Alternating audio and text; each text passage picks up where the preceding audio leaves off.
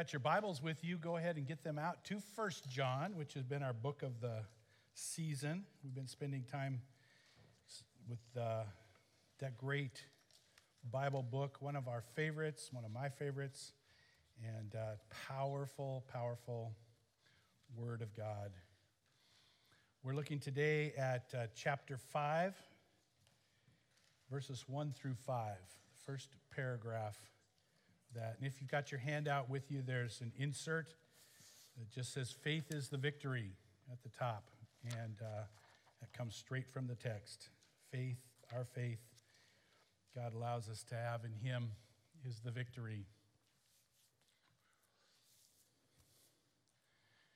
In fact, this would be a good time to kind of put that text in mind, just this paragraph. I'll read it. Everyone who believes that Jesus is the Christ is born of God. And everyone who loves the Father loves the, his child as well. This is how we know that we love the children of God by loving God and carrying out his commands. In fact, this is love for God, to keep his commands. And his commands are not burdensome, for everyone born of God overcomes the world. This is the victory that has overcome the world, even our faith. Who is it that overcomes the world? Only the one who believes that Jesus is the Son of God. Let's bow in prayer. Father, thank you for this scripture. Thank you for your Apostle John. Thank you for his encouragements about loving you and obeying you and being part of those that overcome. Would you inspire us, Lord, today as your children, as your overcomers? Would you, by our faith, through our faith, overcome the world in us today? In Jesus' name, amen. Amen. Well, we're going to talk about three things today. The three things that Apostle John just keeps bringing up. He just keeps bringing up topics. Now, he's not like the Apostle Paul that just goes kind of linear and ties off a thought and adds another thought and adds another thought.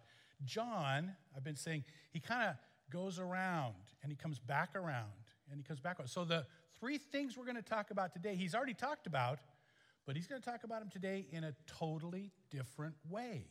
He's going to bring them up to us differently and almost surprisingly different for us. So, we're going to look at love, we're going to talk about obedience, we're going to talk about faith.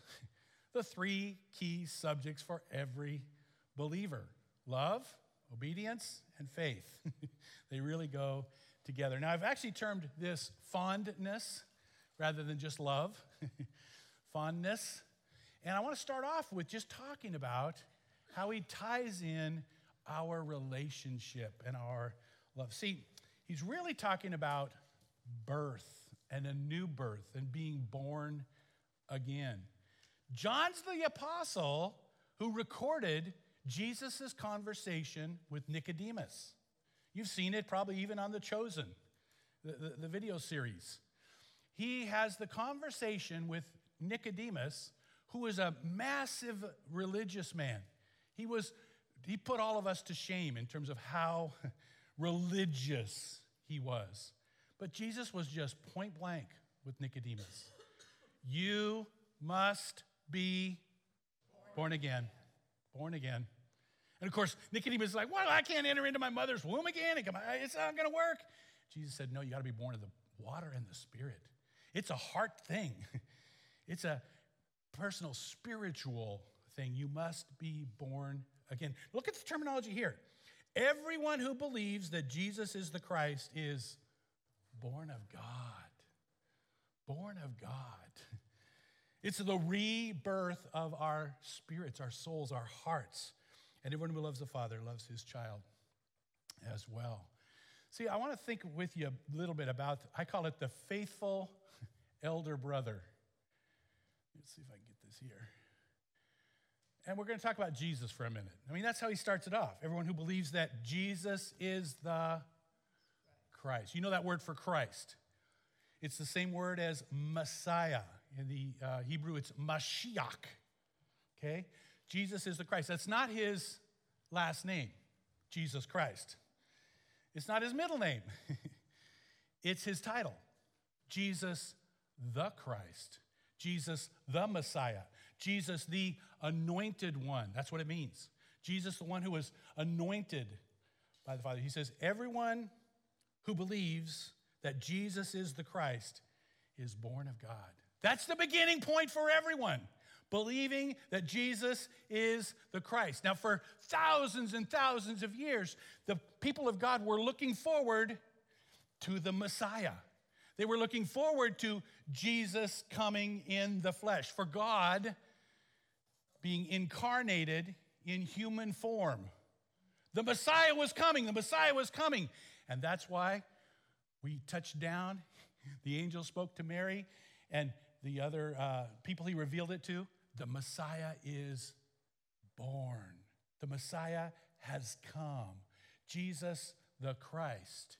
Now we look back on that Messiah. Everyone who looked forward to believe in Jesus had salvation through him, and everyone who looks back on Jesus. We believe that Jesus is the Christ, and we become born of God. I mean, the difference is really life. It's really uh, about are we alive or not? You know, you can take a you can take a corpse, a dead body, and dress it up really, really nice.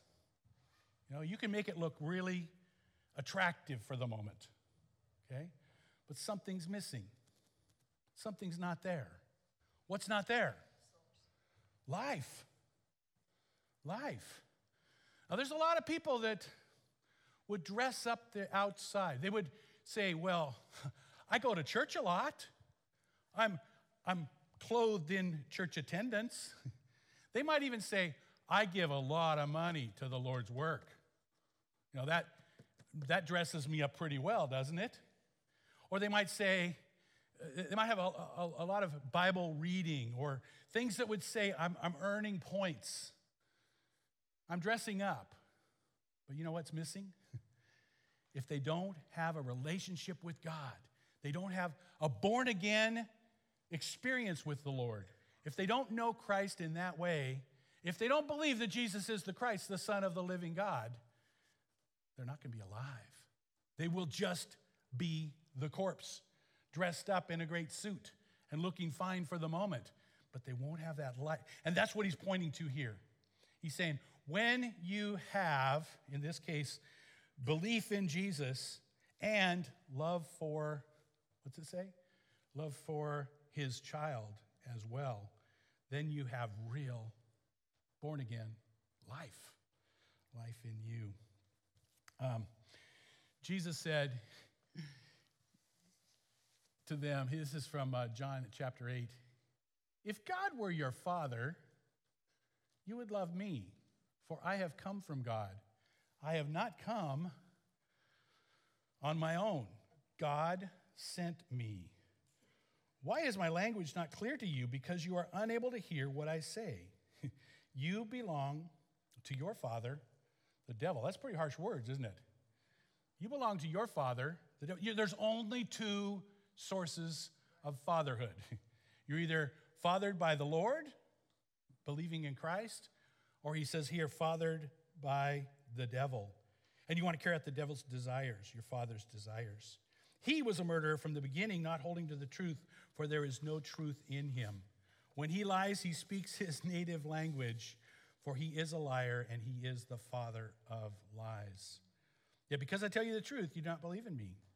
Can any of you prove me guilty of sin? If I am telling the truth, why don't you believe me? Now, he's talking to people on the earth. He's talking about people who were opposing him at the moment. How much more today can we say these same things? Whoever belongs to God hears what God says.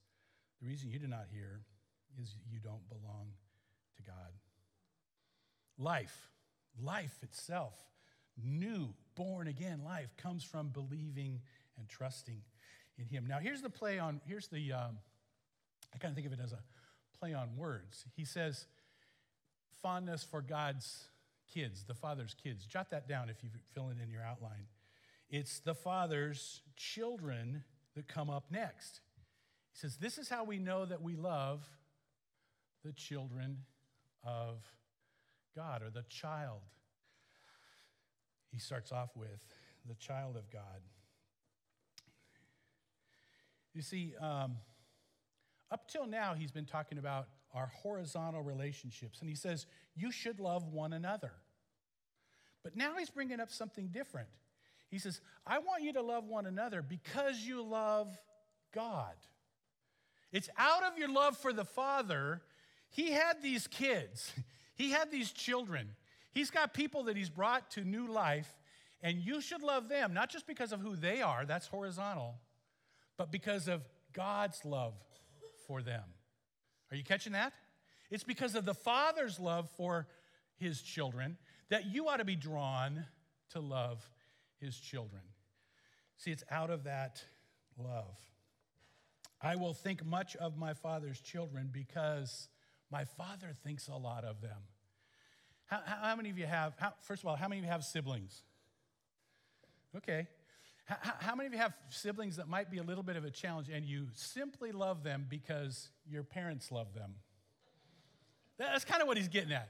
You are going to find in the church family people that are like your siblings that you might not naturally like, but you love them because you love the Father who loves them. Is that making sense? No? I've got, uh, I've got sisters.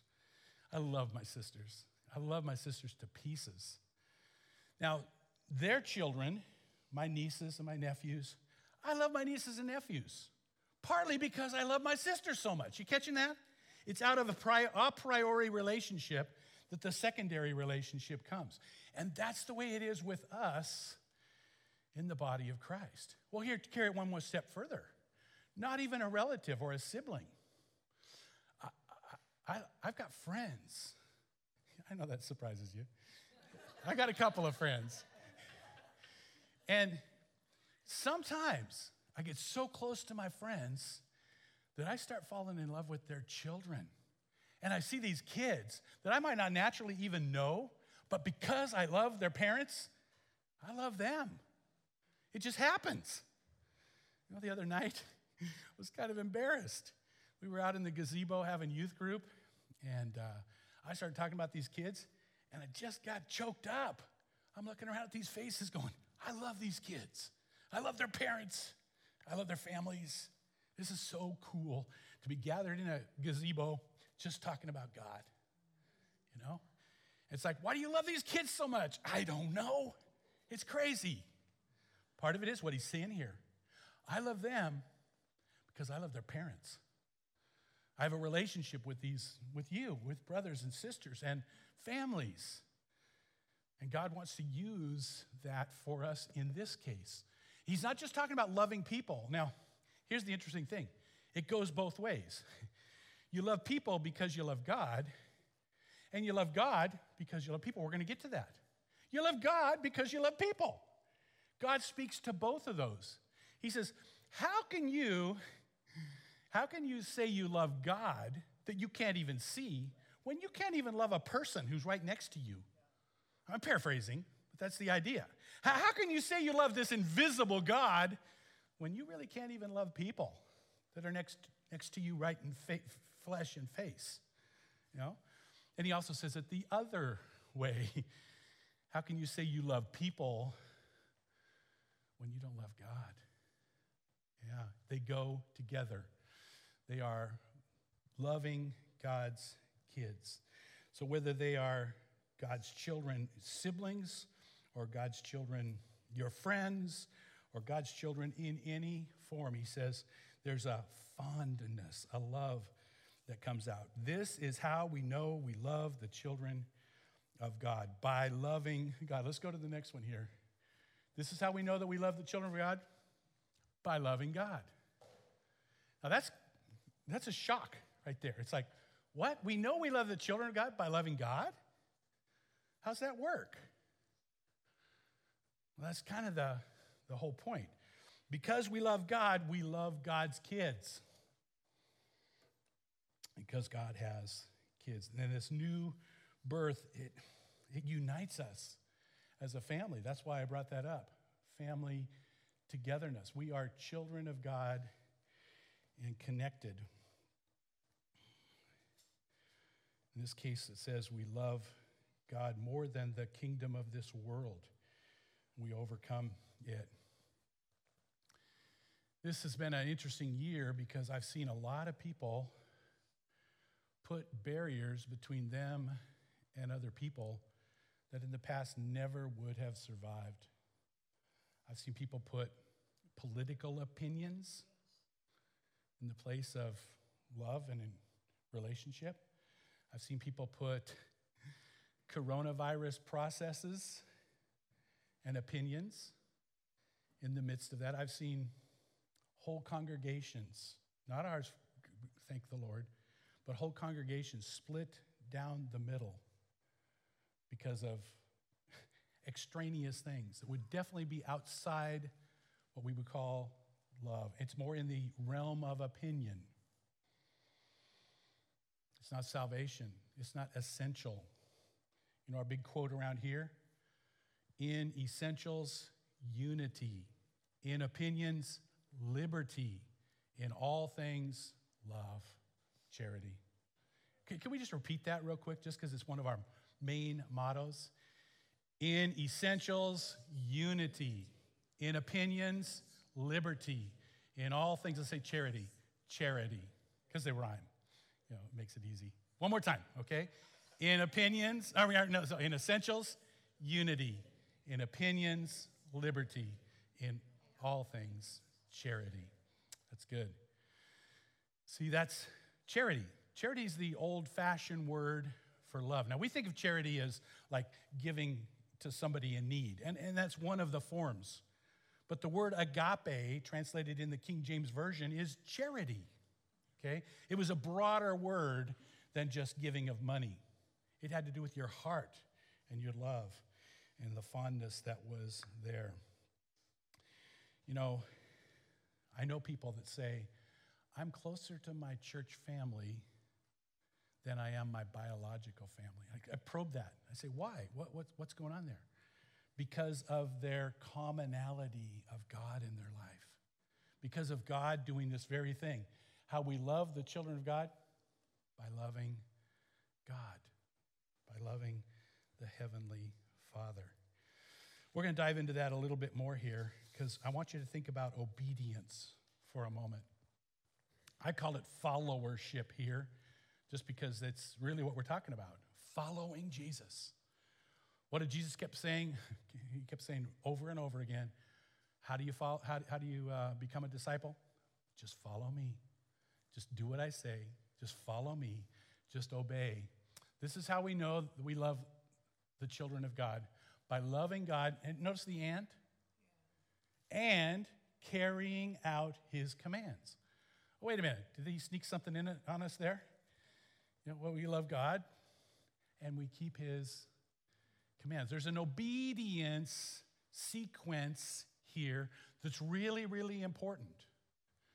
I don't know if you ever thought about this before, but what he's getting at is the best way to show people you love them is by obeying God you know, carrying out his commands. The best way to show people that you love them is by obeying God. Have you ever heard that before?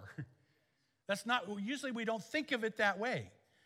The more you love God, the better you're going to be at loving people. That's how we know that we are loving the children of God by carrying out his commands.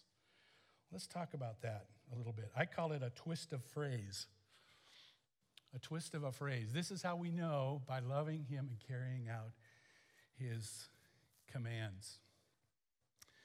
See, our love for God is evidenced by our obedience. Here, our love for people is evidenced by our obedience. Our love for people is evidenced by our obedience to God. Let's put it this way the most loving thing you can do for others is to love and obey God. Are you catching that? The most loving thing you can do for other people is to love and obey God. We're going to talk about, break that down a little bit. Because, uh, it's really a form of love. When I walk with God, it demonstrates my love for my fellow believers. When I'm walking with God, it's a way, it's an expression of my love for you and your love for each other. It's expressed by your love and obedience to God. The more you love and obey God, the more likely you're going to be to show love to each other. Let's break that down a little bit. Jot this down in your space there. To love and obey God means that you will walk in the light. That's a key phrase for this Apostle John. Walk in the light as Jesus walks in the light. If you love God, you will walk in the light. And guess what that does? That brings people into the fellowship. My, my church community is better by me walking in the light rather than in darkness. Does that make sense? Kind of look at it like um, let's say we're all on a great big ship and we're traveling through the ocean, okay? We've got every one of us, let's say every one of us has an anchor, you know? As long as we're holding the anchor on the deck, the boat can go fine. What happens if I take my anchor opinion, let's say it's my opinion, and I toss it out and it hits the dirt and starts dragging? And let's say one of you says, oh, I've got an opinion about that, and you throw your anchor out and it hits the dirt and starts dragging. Pretty soon, if all of us do that, what happens to the progress of the ship?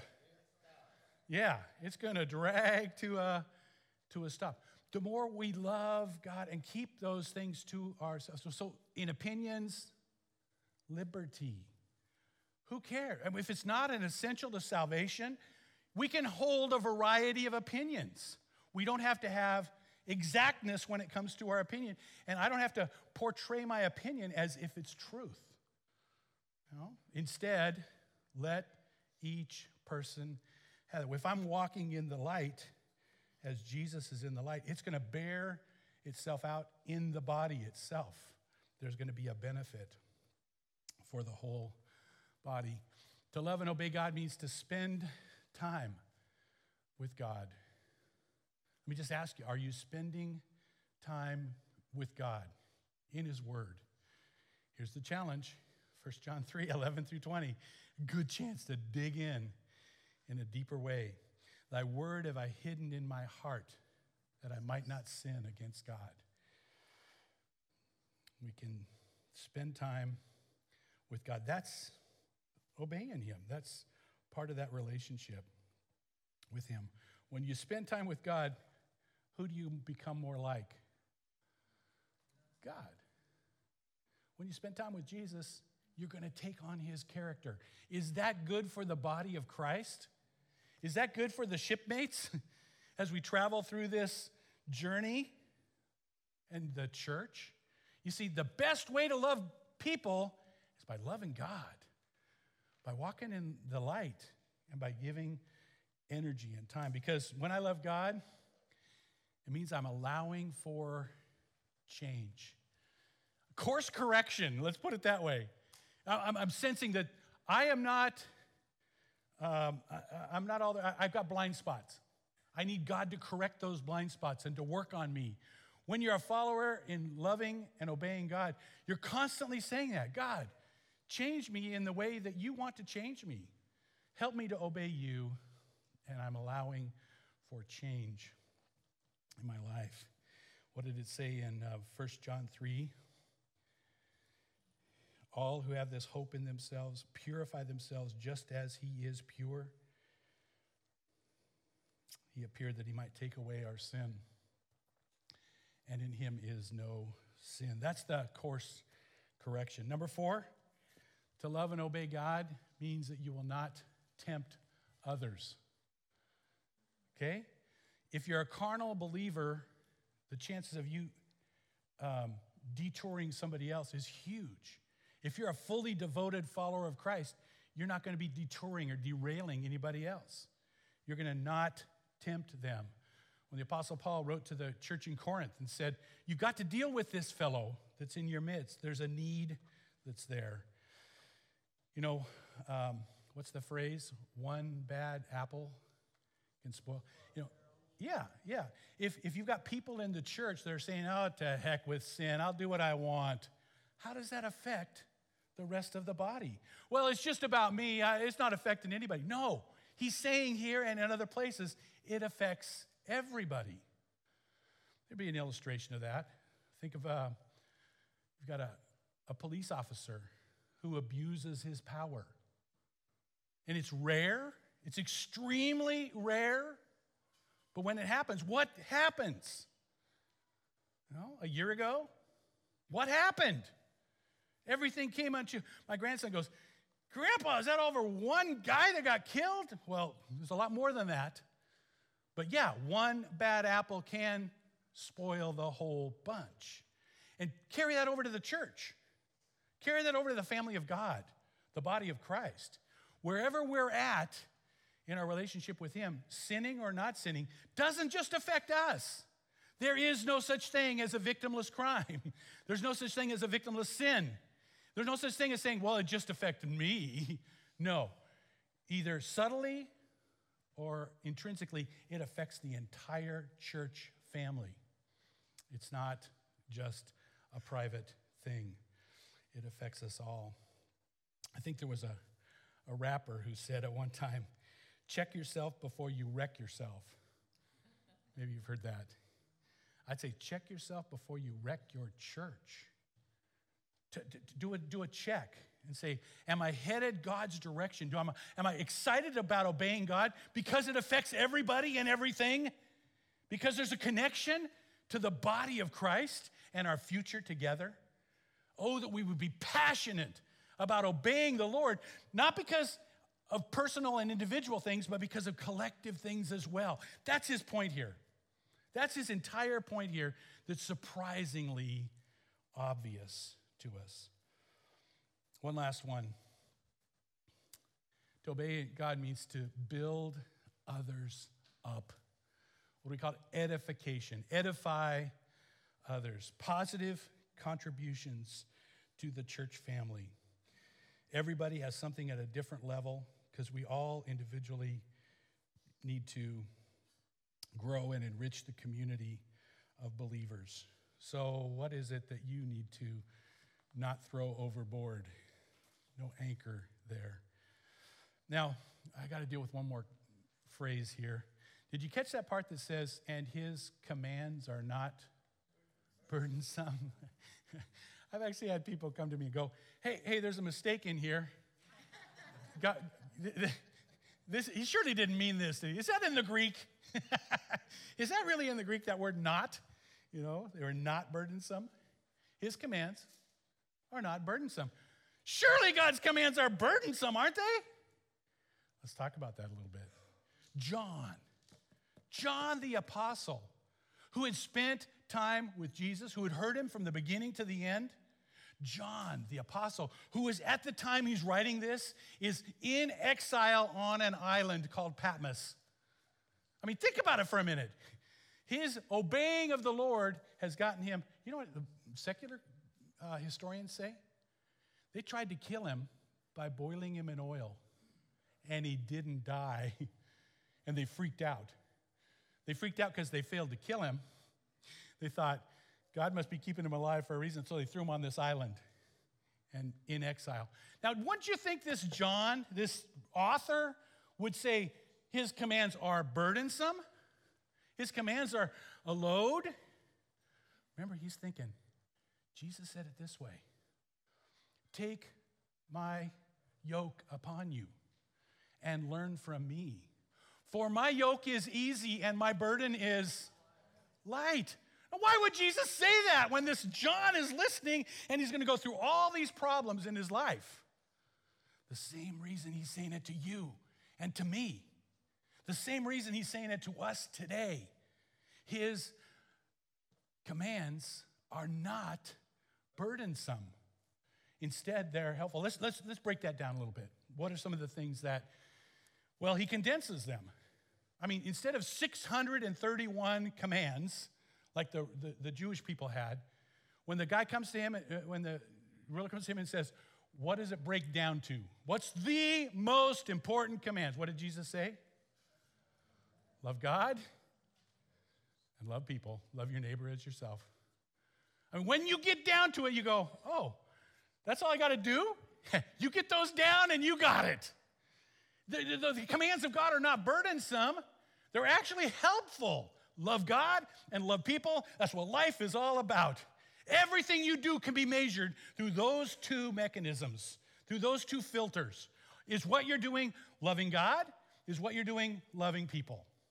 That's why it's not burdensome, is because he condensed the commands of God down to the essence, down to the essentials, something that everyone can relate to. I call it the rawest form.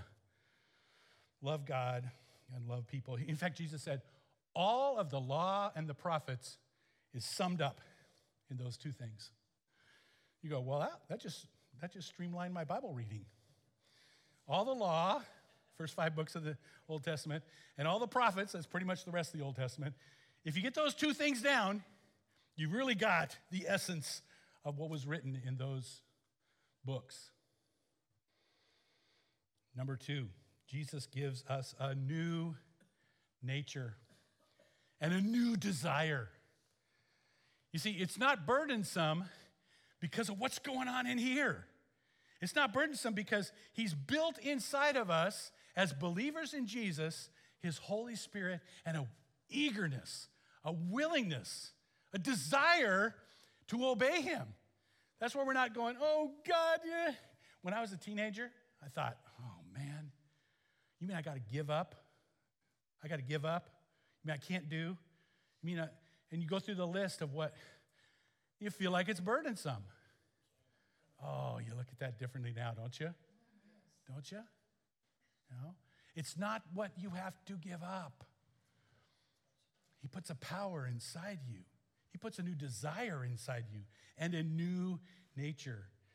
John had heard Jesus talk about that, and it changes your inner motivation. What's the reason for you doing that? Let's take another one. Jesus opposes, I call it ritualistic religiosity. I know you might have to have a chance to write that whole thing in there, but Jesus opposes ritualistic religiosity. Jesus isn't about religion, he's not about ritual. That's not what his heart was driving toward. Instead, if you compare what Jesus was about, it was about relationship, entirely about relationship, not about ritual. Now, you compare that with the world's religions.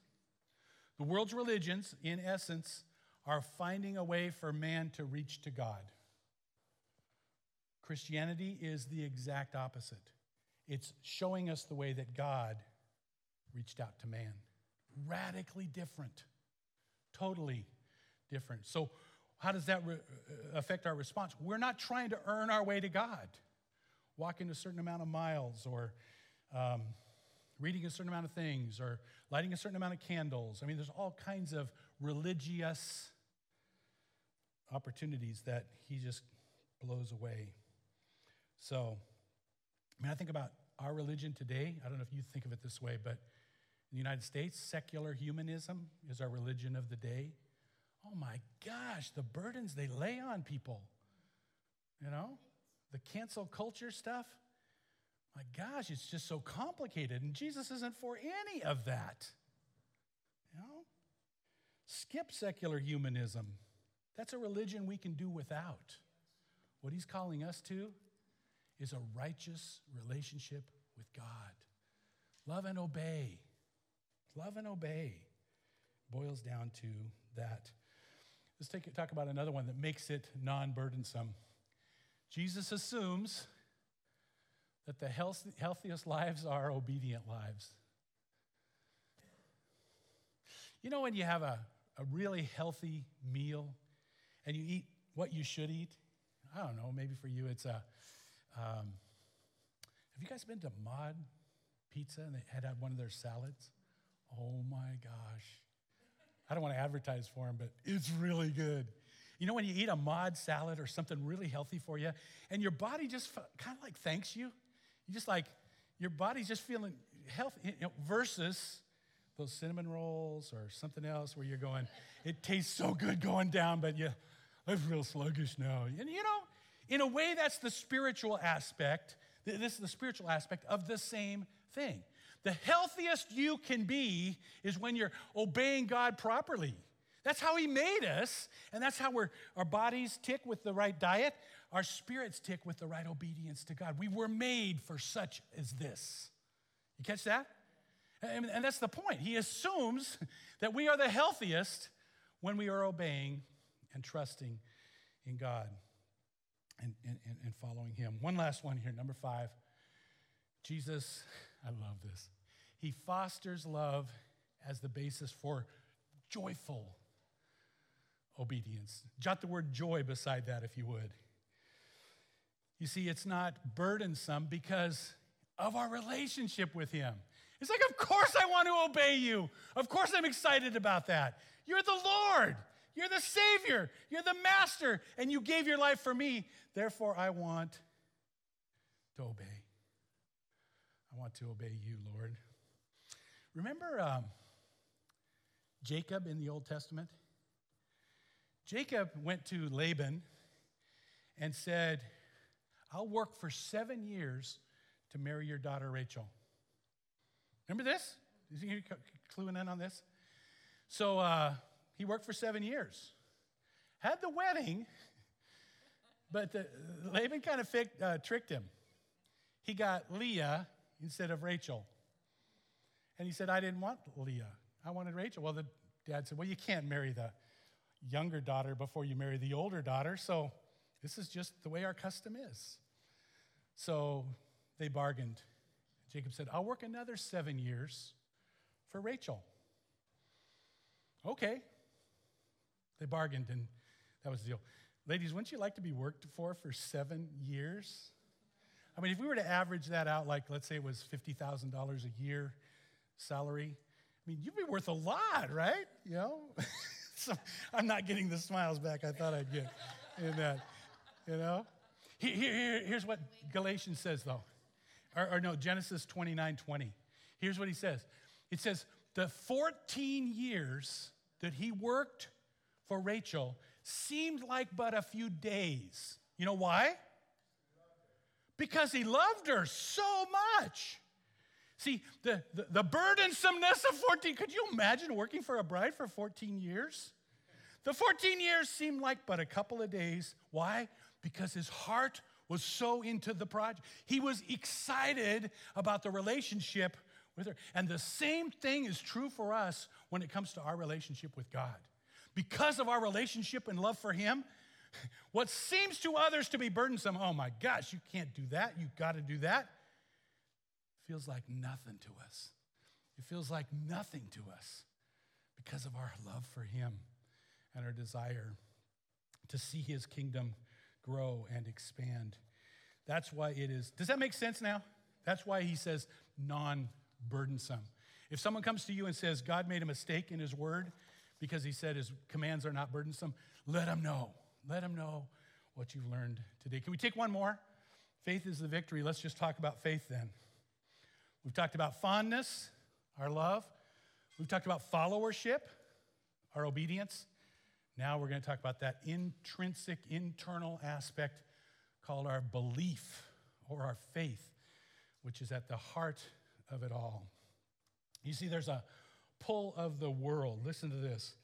Everyone born of God overcomes what? The world. Haven't we talked about the world already in here? For all that is of the world, the lusts of the flesh, the lusts of the eyes, and the boastful pride of life is not from the Father, but from the world. Now he's kind of going into that. He says, The one who's born of God overcomes the world. Let's talk about being overcomers today.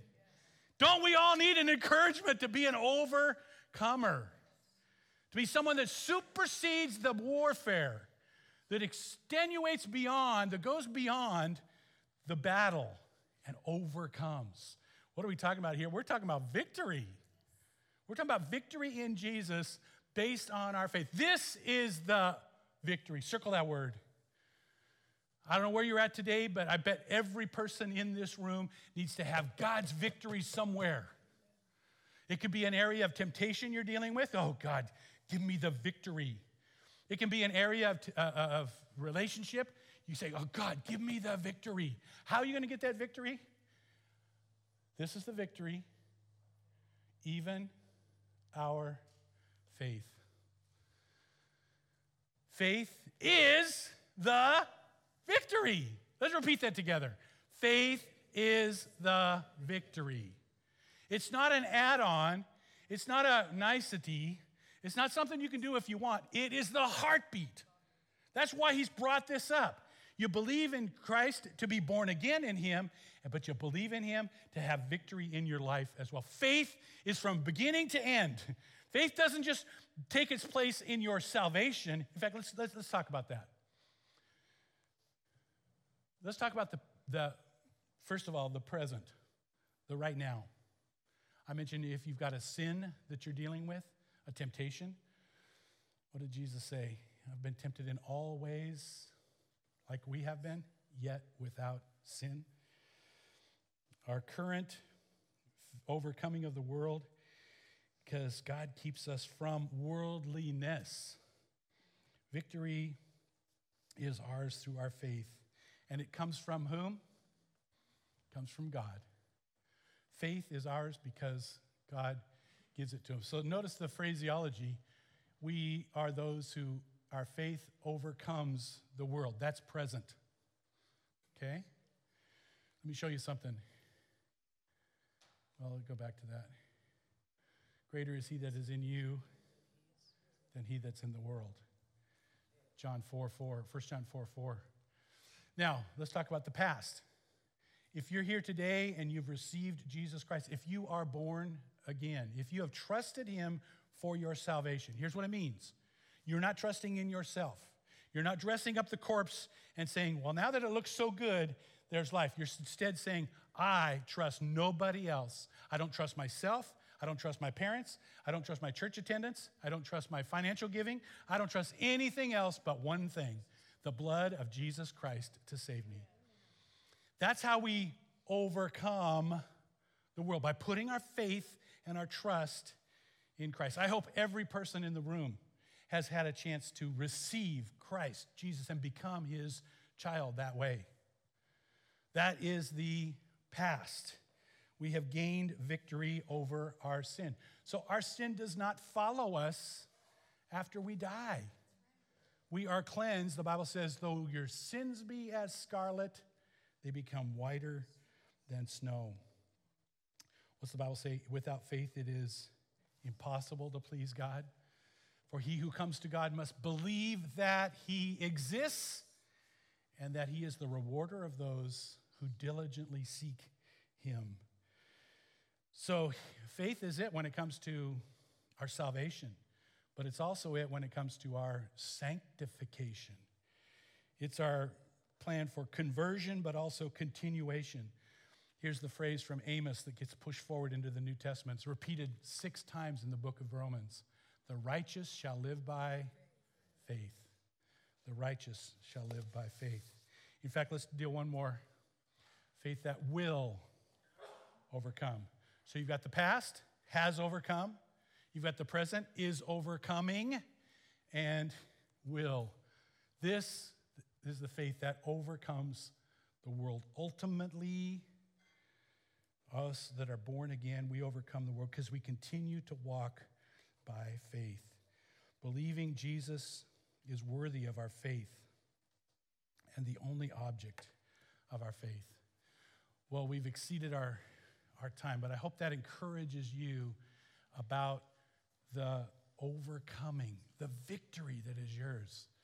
As you trust in Him, as you put your faith, He will give you the victory. Let's say that phrase one more time. Faith is the victory. One more time. Faith is the victory. Let's pray. Loving Father, thank you for showing us your word today. Thank you for the encouragement that comes from trusting you, from obeying you, from putting our, uh, our faith and allegiance in you. Lord, as we want to see that more and more every day. Would you help us to not just know in our hearts that we can be overcomers, but to experience it on a regular, flowing basis? Thank you for the body of Christ here, Lord. May we be that kind of people. May we be the brothers and sisters in Christ you've called us to be. Love one another. In Jesus' name, amen.